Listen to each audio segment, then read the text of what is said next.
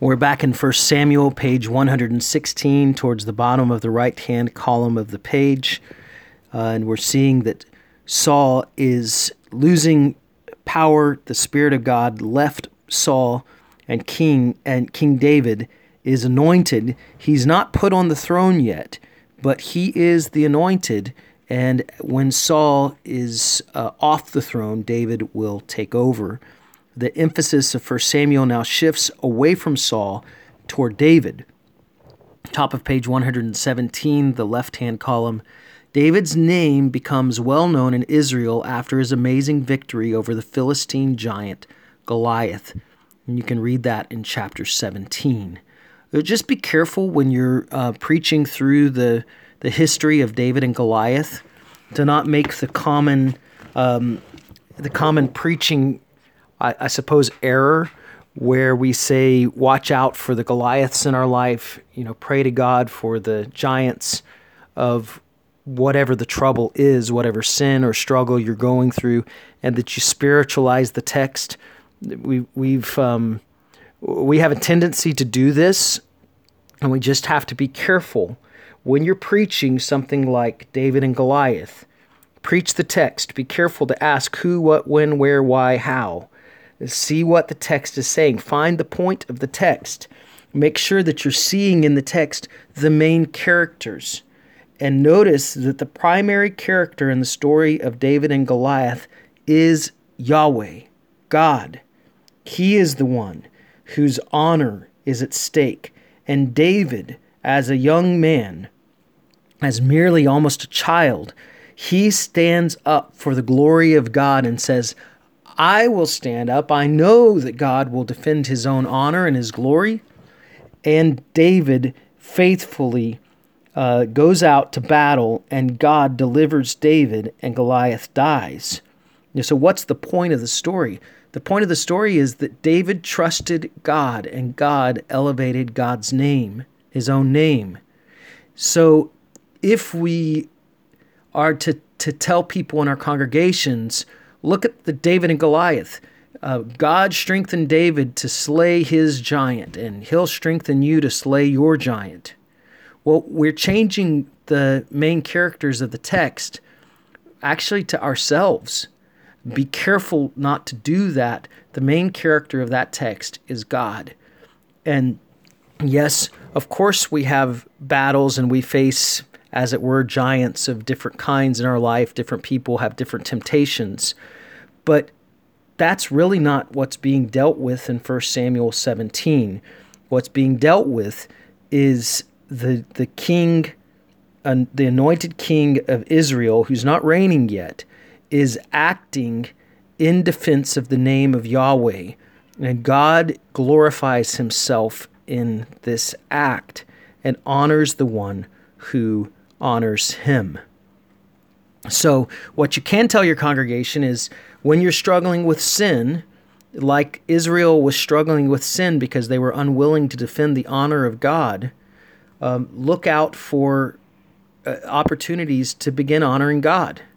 Repent of your sin, exalt the Lord, honor Him, put Him forth, and see if over time God doesn't honor the one who honors Him see if in due time um, you're, you, you don't have blessing and peace and joy and patience and love and kindness, the fruit of the Spirit that comes forth as you honor God, as you um, do what He calls you to do, and see if God won't honor Himself in your life. Now, that's really what First Samuel 17 is about. So take care on that point. Now, the story changes to David, and David ends up serving Saul. David becomes great friends with uh, Jonathan. David receives uh, the marriage of Michal because of his fighting uh, Goliath. Remember, Saul had said, Whoever ends up killing this man will be able to marry my daughter. And so David ends up marrying her. So now the the uh, two kings, as it were King Saul, who's still on the throne, and King David, who's the anointed king but not yet on the throne. they're actually, as it were, family members. David and Jonathan are great friends. And Saul, as this evil spirit comes on Saul, Saul tries to kill David multiple times. And in chapter 24 and then chapter 26, David is clearly seen as the better man because two times David has Saul uh, directly in his sight where he could kill him. And chapter 24, verse 6, David says to his men, The Lord forbid that I should do this thing to my Lord, the Lord's anointed, to put my hand out against him, seeing he is the Lord's anointed. So David persuaded his men with these words and did not permit them to attack Saul. Saul rose up and left the cave and went his way. David had total victory over Saul, but he did not uh, attack him. And then we can look at chapter 26, and we see that uh, in verse 10 as the Lord lives, the Lord will strike down him, or his day will come to die, or he will go down into battle and perish. The Lord forbid that I should put out my hand against the Lord's anointed.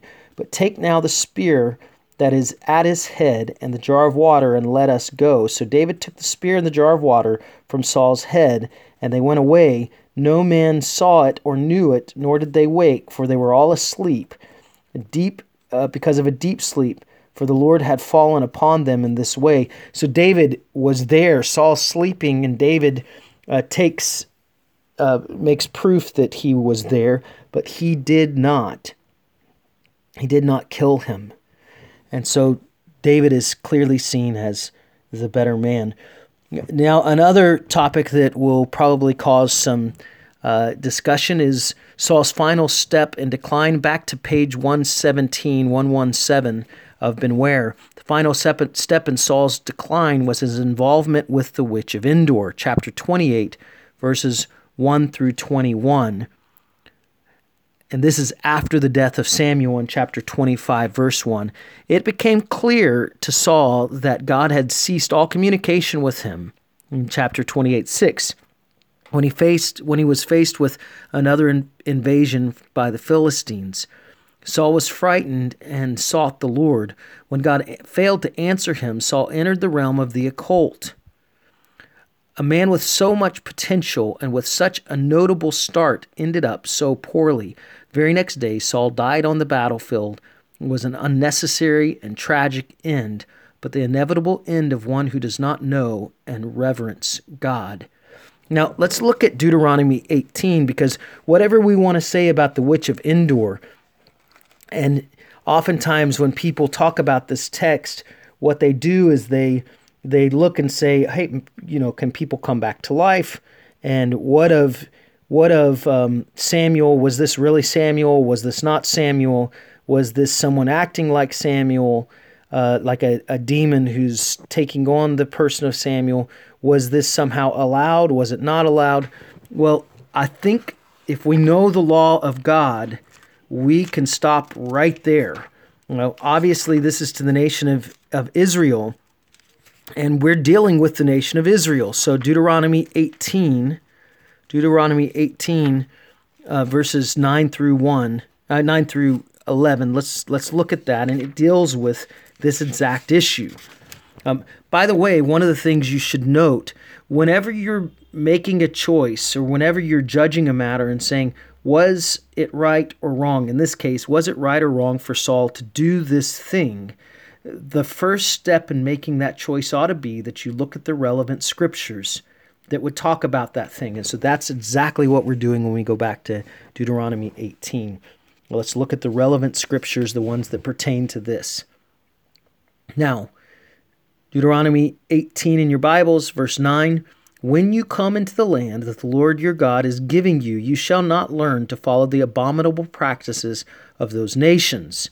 There shall not be among you anyone who burns his son or his daughter as an offering anyone who practices divination or tells fortunes, interprets omens, or a sorcerer, or a charmer, or a medium, or a necromancer, or one who inquires of the dead, For whoever does these things is an abomination to the Lord.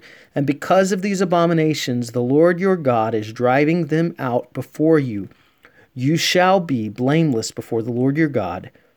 For these nations which you are about to dispossess listen to fortune tellers and to divin- diviners. But as for you, the Lord your God has not allowed you to do this. So, whatever it is that Saul is doing, and whatever happens with Saul and Samuel, whatever interpretation we take of 1 Samuel 28, may it be clearly understood that every single part of Samuel, of Saul rather, uh, going to the witch of Endor is sin. It's an abomination to God. It is not to be touched at all. And at this point, we can also say that as you look at the New Testament for the church, someone might possibly make the argument that this was for the Old Testament that Deuteronomy is speaking, and you would be right. But God's opinion of divination or sorcery has not changed. If you look at Galatians 5, I'm reading from verse 19. Now the works of the flesh are evident sexual immorality impurity, sensuality, idolatry, sorcery, enmity, strife, jealousy, fits of anger, rivalries, dissensions, divisions, envy, drunkenness, orgies, and things like these. I warn you, as I warned you before, that those who do such things will not inherit the kingdom of God. So look at that at verse 20. It mentions sorcery as one of those things that is a sin that shows that you are not one who uh, is indwelled by the Spirit, who's been converted. If you're practicing continually these things, it's not the fruit of the Spirit. The fruit of the Spirit is love, joy, peace, patience, kindness, goodness, faithfulness, gentleness, and self control. The fruit of the flesh is not the product of the Spirit of God's work within believers. And so, if the work of the Spirit of God is not evident, then there's good reason to question are you really indwelled by the Spirit? Because the Spirit does not fail in doing his good work in the life of every believer. And so we come to the end of the book of 1 Samuel, starting out with the hope that Israel had that their king would lead them and lead them into victory.